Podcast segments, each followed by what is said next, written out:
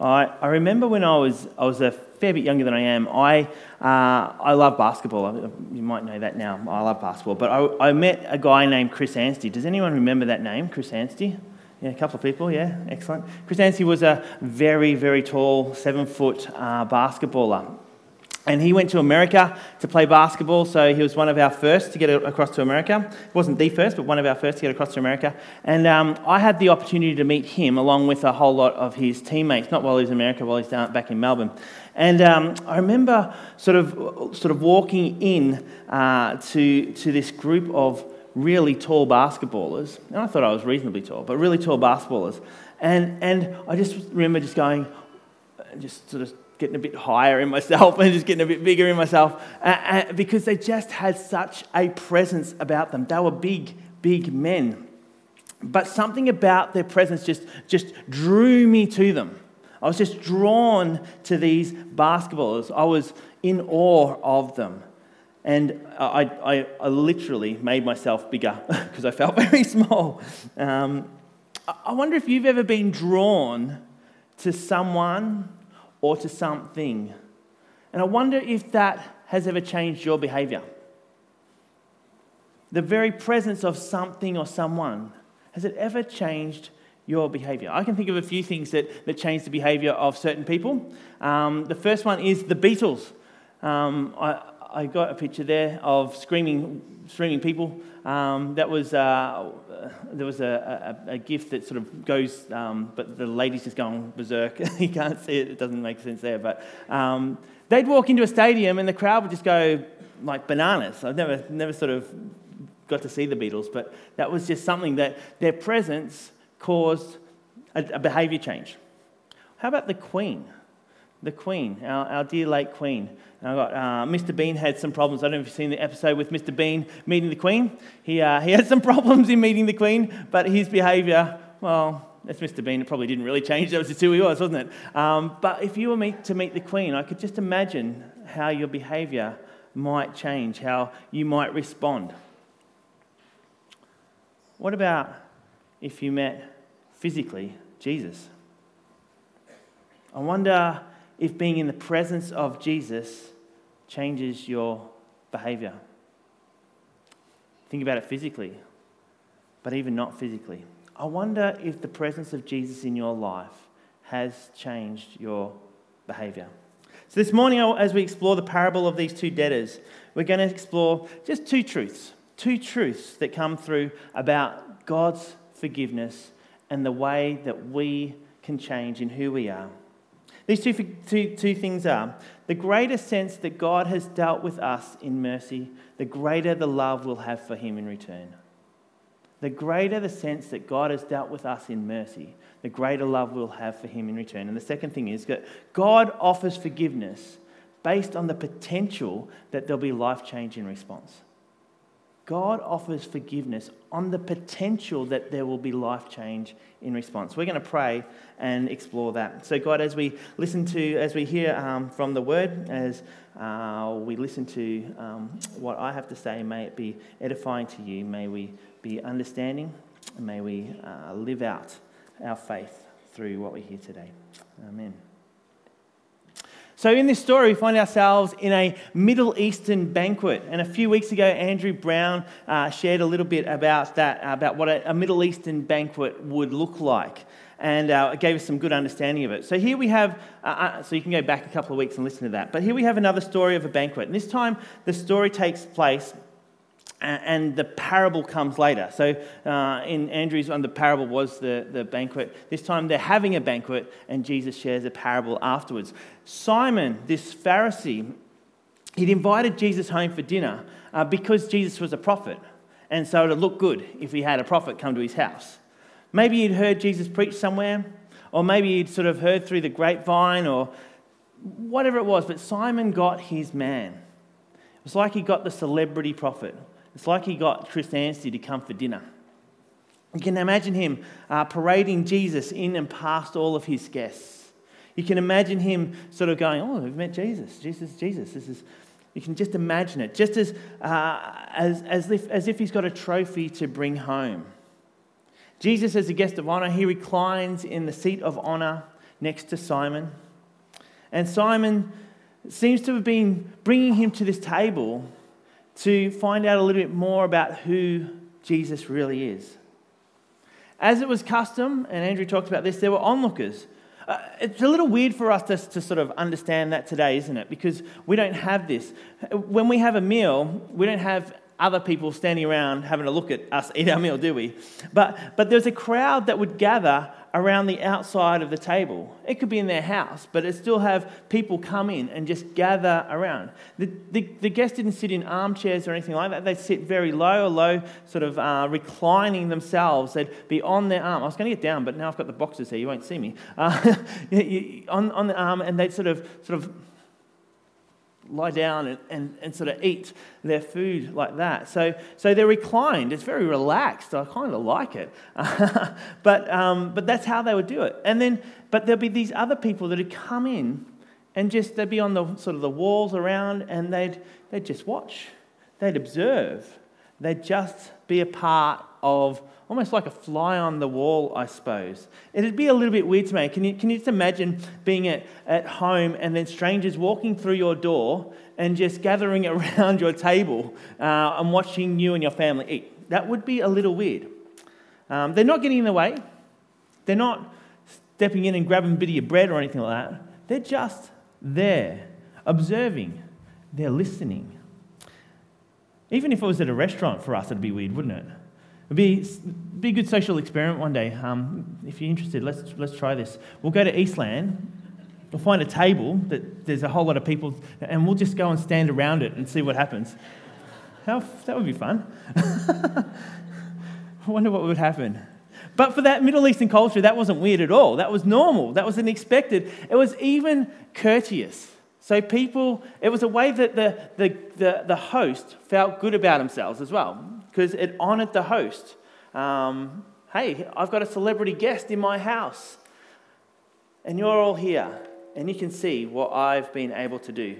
The success of the evening rested on having many people around, the, the bit of the, the bustle and the hustle that happens there. So, so within this crowd, though, there's a woman. And she turns up as part of this, this outside crowd. And Luke tells us straight up that she'd lived a sinful life in verse 37. Everyone seemed to know and understand that's what this woman's life was. It wasn't debated.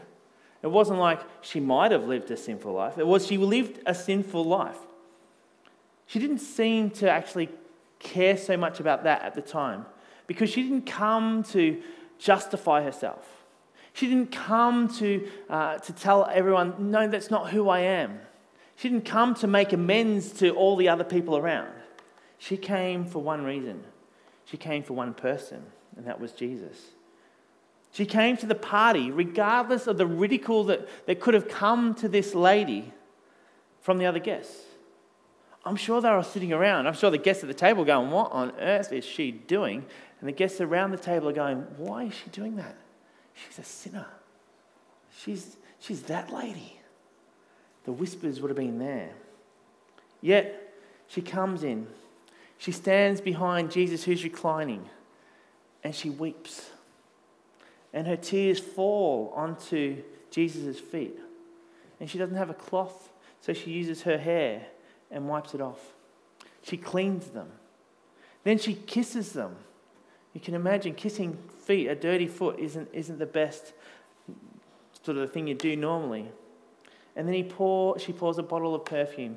Uh, not a cheap bottle of perfume, a, a bottle of perfume on them. This was a very, very brave act by this woman. An extremely brave act that could have been almost catastrophic, catastrophic in terms of what she would see or, or what her, her place in society might be.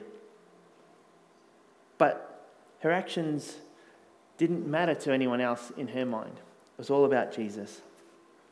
Her actions were way different to any actions of the other crowd uh, and any actions that, that anyone was expecting of that night. These are humble, these are honoring actions, yet the crowd looks on with disdain. How dare she do that? She's making the guest of honor unclean by touching him. By doing this, a sinner You have just made Jesus unclean. But Jesus already has had such a large impact on her. We don't know exactly what happened, but Jesus has already made a huge impact on her. Jesus has forgiven her. She's, she's, something's gone on, and Jesus has made this impact. That her action of anointing was an outward show of a changed and humbled heart. This is not what Simon or any of the other guests were thinking, though. Because when Jesus didn't send her away for being a sinner, Simon the Pharisee figured uh, he'd now understand where Jesus sat. If Jesus was really a prophet, he thought, he'd know what kind of woman she is, and she, he, Jesus would spurn her and just send her away like, like all the other guests are hoping. And at this stage, only at this stage, Jesus enters the conversation and he tells them a parable, as he tends to do. Two people owed money to a certain money lender. One owed him 500 denarii and the other 50. Neither of them had the money to pay back, so he forgave the debts of both. And he asked Simon the question Now, which of them will love him more? Can imagine Simon getting all, all sort of sweaty under the collar. Is this one of those trick questions, Jesus? what, what have I got to answer? What have I got to answer? Maybe I go for the one that doesn't seem right because that might be right. you can just imagine it. And Simon answers. It wasn't a question, it was just a question. The one with the bigger debt. It's like having a, a one month debt versus a, a, a 10 year debt. The difference is quite significant in price. Yet, unlike other uh, debt collectors who, who, once you can't pay your debt, they clamp in a little bit further and clamp in a little bit further, they will get what they're owed. This one says, No, don't stress. Don't stress, your debts are forgiven. I looked up, we, um, we were at uh, Lilydale through the week uh, for basketball, and we came across a sheriff, um, and they were, they were actually clamping a car. And uh, Kyra said, What's a sheriff? And so I looked it up. So, sort of similar sort of thing. I looked up what a sheriff does. And funny, sheriffs uh, can, can take possession of your car and stuff like that if you haven't paid back your, your, your debts or whatever. But they can't take things that are essential to living.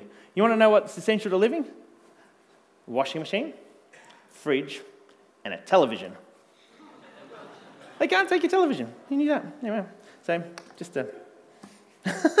anyway, um, this debt collector wouldn't have had a television to take. But anyway, he, he said, No, I'm not going to take. Uh, I'm not going to take your television. I'm not going to take. Uh, I'm going to wipe your debt absolutely clear. I wonder how Simon was feeling at this stage. He goes, Yes, I got the answer right. This is good. This is good.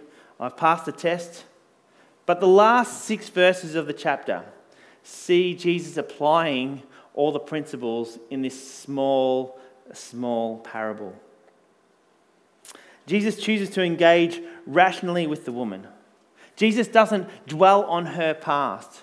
Jesus prefers to see the potential that love and forgiveness will bring to an open heart. So Jesus turns to this woman who has anointed his feet and he says to Simon, Do you see this woman? I entered your house and you, you didn't give me water for my feet. But look what she's done. She's bathed my feet with her tears, she's dried them with her hair. You didn't give me a kiss.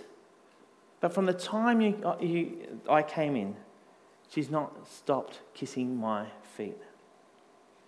You didn't anoint my head with oil. She's anointed my feet with oil. You can imagine uh, Simon all big in the party, the host with the celebrity guest starting to just slump down with his shoulders. It's a bit of a roast, really, Jesus gives him. But he gives him, but he keeps going.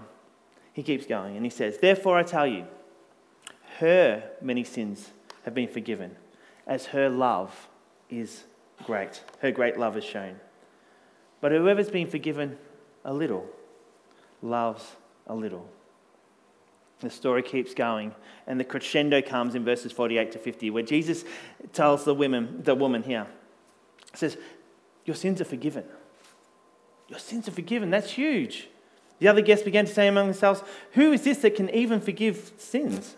And Jesus said to the woman, Your faith has saved you. Go in peace. Now, this is, this is huge. This has got a massive impact because all of a sudden Jesus goes from being considered a prophet when he comes in the door to all of a sudden, while he's letting this lady do this stuff and he should know that she's a sinner, so all of a sudden you're no longer a prophet, you're just another bloke, to what on earth is going on now? He's forgiving sins? It's massive. Forgiving sins is a God thing, not a human thing. Now, we're not going to dive too deep into that right now because that's probably for another whole sermon, because I've got another couple of things that I want to bring into this, this uh, scenario here. So we'll get that another time. But just imagine the ripple that would have gone through the room when Jesus said that. It changes things when Jesus starts to put out who he is. Now, we've got this simple parable, and we've got a couple of lessons to learn from it. So let's, let's figure out these lessons. The first one was that the greater the sense that God has dealt with us in mercy, the greater love we'll have for Him in return. Now, in our story, we've got three characters, really. That's all we've got in the story. Two out of those three characters in that story were sinners. They were in need of a Savior. The woman who anointed Jesus' feet felt, uh, had, she had this stark realization of her need for repentance. She knew she was a sinner. It was labeled, it was out there. Her sin was common knowledge. We don't know exactly what it was, there's a whole lot of speculation. But what we do know is she was unclean. And she knew it, she didn't hide it. Rather, she showed great love for the one who showed her great mercy. Simon, on the other hand, he didn't. He was happier pointing out the sins of the others rather than getting the plank out of his own eye. It's all about gratitude, isn't it? The woman had an attitude of gratitude. She knew her need for forgiveness. Flip the coin over, and on the other hand, Simon was unable to even see the need that his sinful nature had. He looked down on the woman, forgetting that he himself was in need of the grace of God. It's a reminder for all of us, isn't it? We all need reminding that each and every one of us need the grace of God. Simon, he failed to see himself as a sinner. And when you fail to see yourself as a sinner, it becomes a problem. It's the root of, of it becomes ingratitude. We live in a world where uh, we're not grateful for things that maybe we should be. We live in this era of ingratitude. Ingratitude really points out selfishness, doesn't it? We put on ourselves, we put ourselves above other people, as if it's a right that we have. We may have forgotten or played down sin in our lives. I'm not as bad as that person. The impact of sin. Well, you know what? My sin's only small, so, but she, she's a sinner. And when we do that, when we start to compare, we actually start to forget the grace that has been given to us. That was Simon's story. We'll only become thankful when we recognize that we are alike. Each and every one of us are alike in our rebellion against God. Everything we have, our, our life, the possessions that we have, our friends, only come because of the grace of God. And if we forget that, we become ungrateful. See, the reality is that if God required any sort of justice to, to, to be in communion with Him, we'd all be in a lot of trouble. None of us could pay that debt. Yet, this boundless grace reaches past our ingratitude and reminds us that we're all the same. 2 Corinthians um, 12 9 reminds us that my grace is sufficient for you, for my power is made perfect in weakness. Through our ingratitude, through our sin, through our deliberate acts of sort of saying no to God, disobedience, he still says, My grace is sufficient for you. We live a gospel of ultimate hope. It's the same grace offered to the woman pouring oil onto Jesus' feet. The same hope is given to Simon, to all of the guests at the banquet, to all of those that are standing against the walls. But it poses one question Does a gospel like this, a gospel of God reaching out to save sinners, doesn't it just encourage more sin? Doesn't it cheapen forgiveness? Surely that lady will understand it more because she's got more to forgive. Well, that's not true at all. I'm sure we all know people who have experienced the, the powerful gospel message that, that, that has transformed life. I'm sure we all know it. You will be one of them. People at this church have, have seen profound change because of Jesus' presence. You'll know people who share testimonies and you go, oh, that was a good one. Romans 1:16 tells us, "For I'm not ashamed of the gospel, because it is the power of God that brings salvation to everyone who believes, first the Jew, then to the Gentile." See, the good news of Jesus Christ, it has this far-reaching implications for the kingdom as it's proclaimed to others. Not because of anything we do, but because of God's power. It's God's power that we hear in Scripture that prostitutes are transformed into disciples, that drunkards become sober, that the proud become humbled, that dishonest people become models of integrity, that lives were restored and transformed. But it's not just our biblical times, it's all time. We know those people, we know them, and you might be one of them all because of the grace shown through, to them through Jesus Christ. There was a patient whose life was saved by a blood transfusion.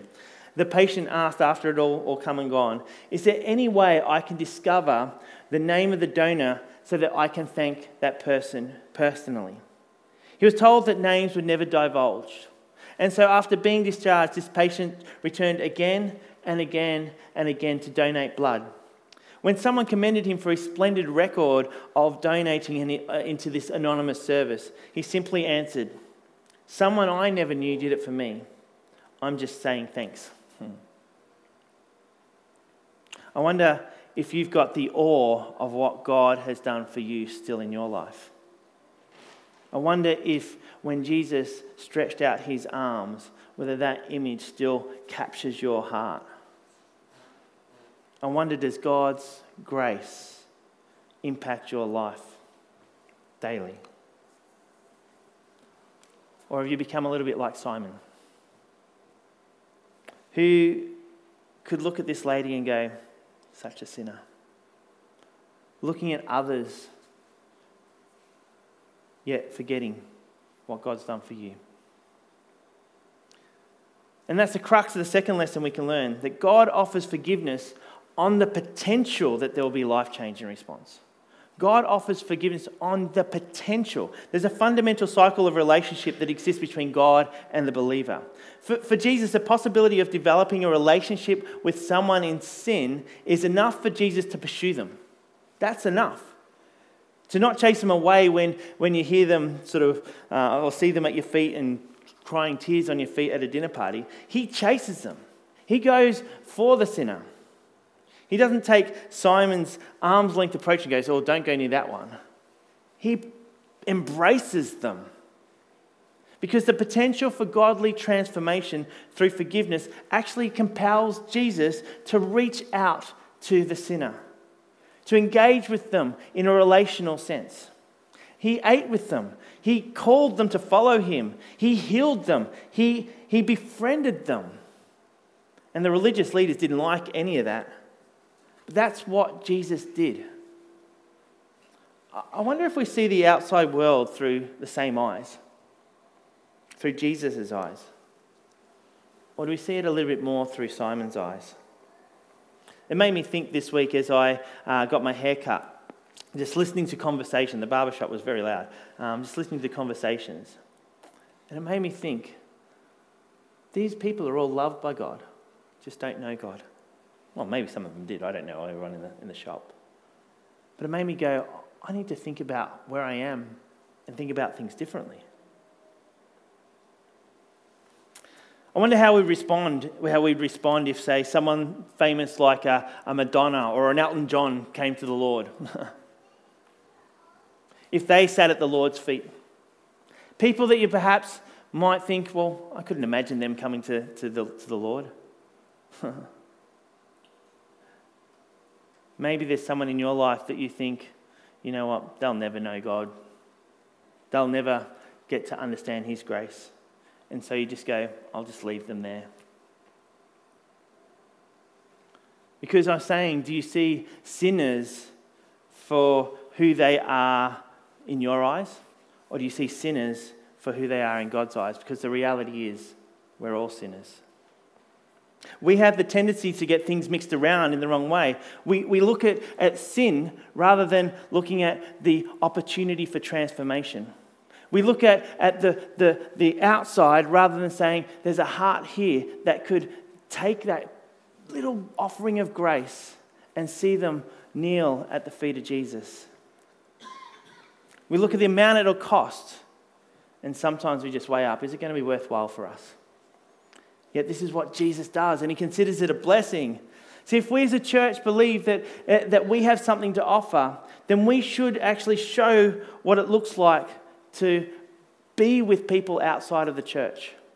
To view people not as a threat, but as someone with the potential to know and understand the grace that you've known and understood.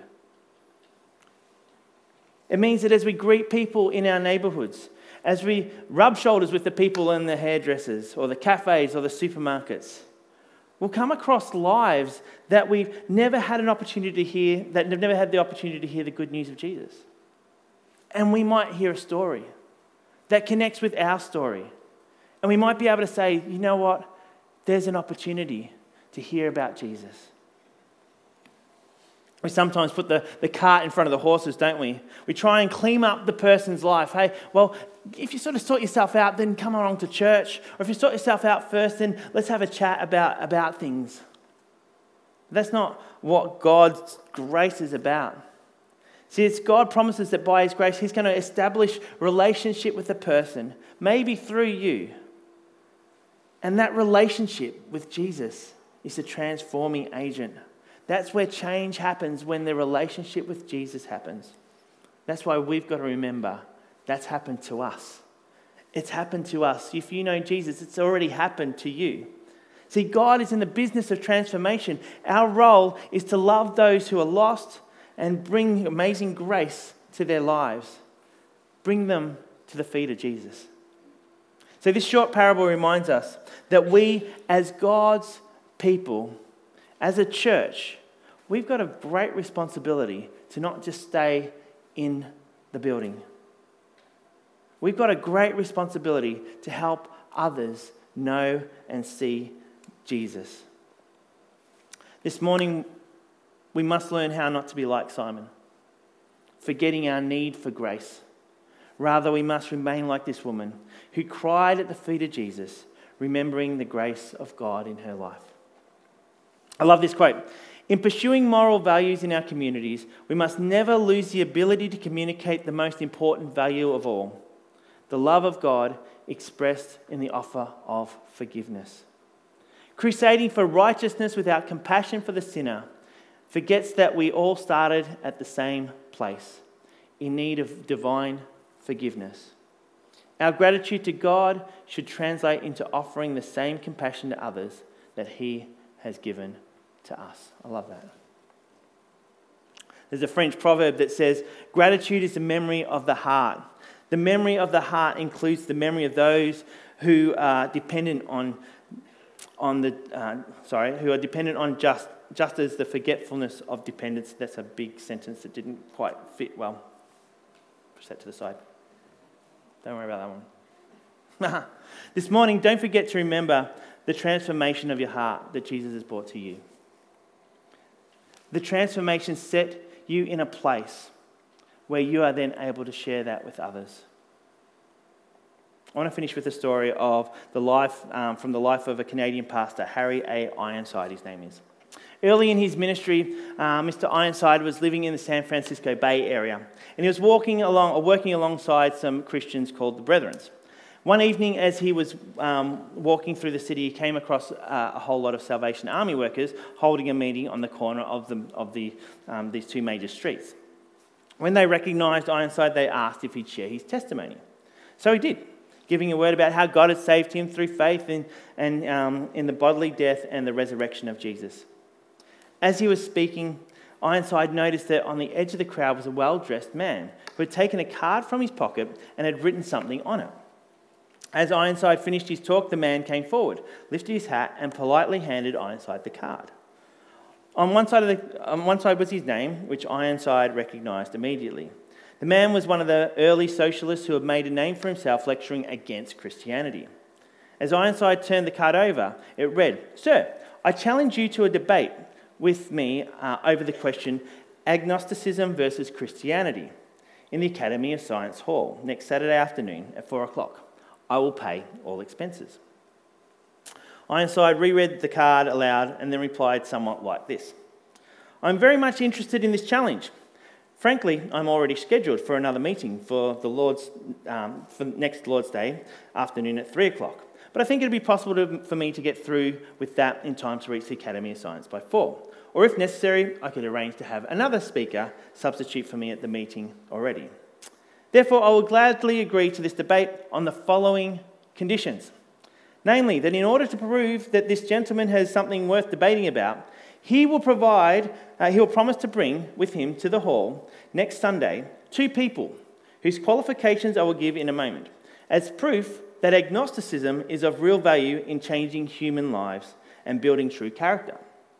First, he must promise to bring with him one man who was for years what we call a down and outer I'm not particular as to the exact nature of the sins that had wrecked his life and made him an outcast from society, whether a drunkard, a criminal of some kind, or a victim of his sensual appetite, but a man who for years was under the power of evil habits from which he could not deliver himself, but who on some occasion entered one of this man's meetings and heard his glorification of agnosticism and his denunciations of the Bible and Christianity, and whose heart and mind, as he listened to such an address, were so deeply stirred that he went away saying, Henceforth I too am an agnostic. As a result of, uh, of imbibing that particular philosophy, he's found a new power that has come into his life. The sins he once loved, he now hates, and his righteousness and goodness are now the ideals of his life. He's an entirely new man, a credit to himself, and an asset, asset to society, all because he's agnostic. Secondly, I would like my opponent to promise to bring with him one woman. I think he may have more difficulty in finding the woman than the man, who was once poor, wrecked, characterless, outcast, the slave of evil passions, and the victim of man's corrupt living. Perhaps one who had lived for years in some evil resort, utterly lost, ruined, and wretched because of her life of sin. But this woman also entered a hall where this man was loudly proclaiming his agnosticism and ridiculing the message of the Holy Scriptures. As she listened, hope was born in her heart, and she said, This is what I need to deliver me from the slavery of sin. She followed the teaching until she became an intelligent agnostic or infidel. And as a result, her whole being revolted against the degradation of the life she'd been living. She fled from the den of iniquity where she'd been held captive for so long and today, rehabilitated, she has won her way back to an honoured position in society and is living a clean, virtuous, happy life, all because she is an agnostic. Now, he said, addressing the gentleman who had presented him with the card, if you would promise to bring these two people with you as examples of what agnosticism can do, I will promise to meet you at the Hall of Science at 4 o'clock next Sunday and I will bring with me, at the very least, 100 men and women who for years lived in such sinful degradation as I've tried to depict, but have been gloriously saved through believing in the gospel that you ridicule. I will have these men and women with me on the platform as witnesses to the miraculous saving power of Jesus Christ and present day proof of the truth of the Bible. Dr. Ironside then turned to the Salvation Army captain, a woman, and said, Captain, do you have anyone who would come with me to such a meeting. She exclaimed with enthusiasm, We can give you at least 40 just from this court, and we'll give you a brass band to lead the procession. Fine, Dr. Ironside said.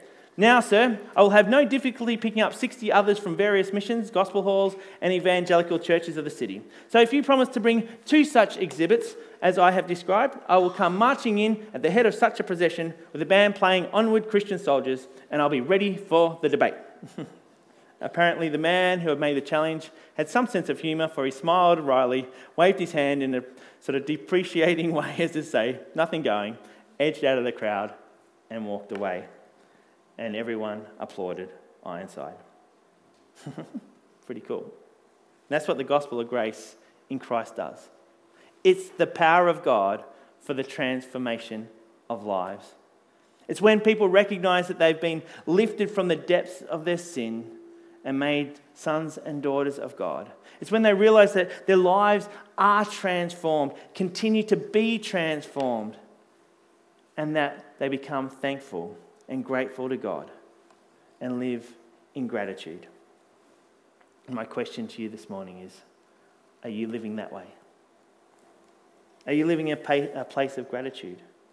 Are you looking at those people around you still in need of that transformation and saying you need Jesus? Or are you like Simon saying, Oh, so much better than you? It's a challenge. It's a challenge for us my hope is that we can say, let's be, let's have a Jesus approach to the people around us. Let's pray. Our God, we thank you for the scriptures that help us understand your forgiveness. But Lord, it's easy to, to creep back into thinking about self, into doing things my way, into thinking, oh, I'm not as bad as that person.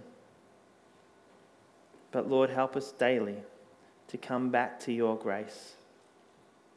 We need it daily, Lord. Help us to be grateful on a daily basis for the things that you do for us. Too numerous to number or name, and we give you thanks for it. We pray this morning that if anyone here, anyone online, is having a sense of a need for you, a deeper need for you, Lord, I pray that you will be close to them. That this morning, that your presence will be very real to them. And Lord, if anyone's here that has a sense that maybe they need to invite you to be part of their lives afresh, maybe for the first time, Lord, I pray that you speak to them very clearly and boldly now. Lord, your word is what brings the power of you May it speak boldly. We give you thanks and praise. Amen.